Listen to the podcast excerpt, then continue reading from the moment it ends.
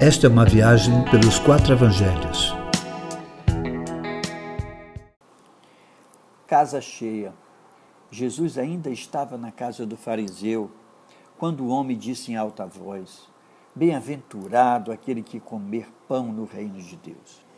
A fala sobre comer pão no reino de Deus levou Jesus a contar uma nova parábola para mostrar quem estará sentado à mesa do Pai. Então ele fala que um certo homem organizou um banquete e desejava que alguns amigos mais chegados estivessem com ele, saboreando da sua mesa. Contudo, cada um dos convidados, eles foram se desculpando e apresentando motivos para não irem àquela festa. A recusa mostrou que estar com um amigo que o convidou era bem menos importante do que suas conquistas pessoais. O homem ficou bastante irritado por essa desvalorização dos amigos à sua festa. Estando a festa pronta, ele resolve que, mesmo que os convidados não consideraram não honrar o seu convite, ele mandou buscar todos os que estavam nas ruas, becos e valados, gente que não estava apropriada ao banquete. Os judeus, queridos, eles seriam os convidados primeiros, mas que recusaram o convite. Lembre que a Bíblia diz: veio para o que eram seus e os seus não o receberam. Hoje, tais judeus, eles se constituem no arquétipo de todos os que conhecem o Evangelho, frequentam os templos e até já tiveram alguma experiência com a palavra, mas que também, diante do convite, que implica deixar suas prioridades, declinam do convite recebido. Queridos, o plano de Deus é para ter casa cheia e Ele quer que você esteja sentado naquela mesa.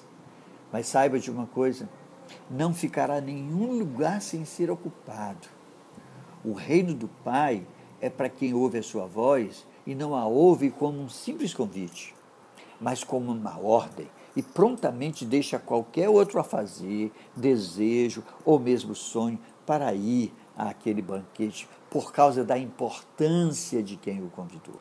Mesmo com muitos outros chamados para a grande festa, alguns lugares ficaram vazios.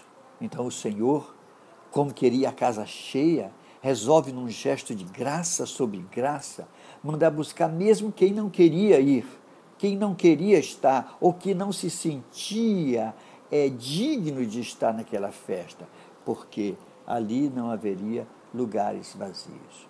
Deus, em sua graça, vai buscar até quem não quer.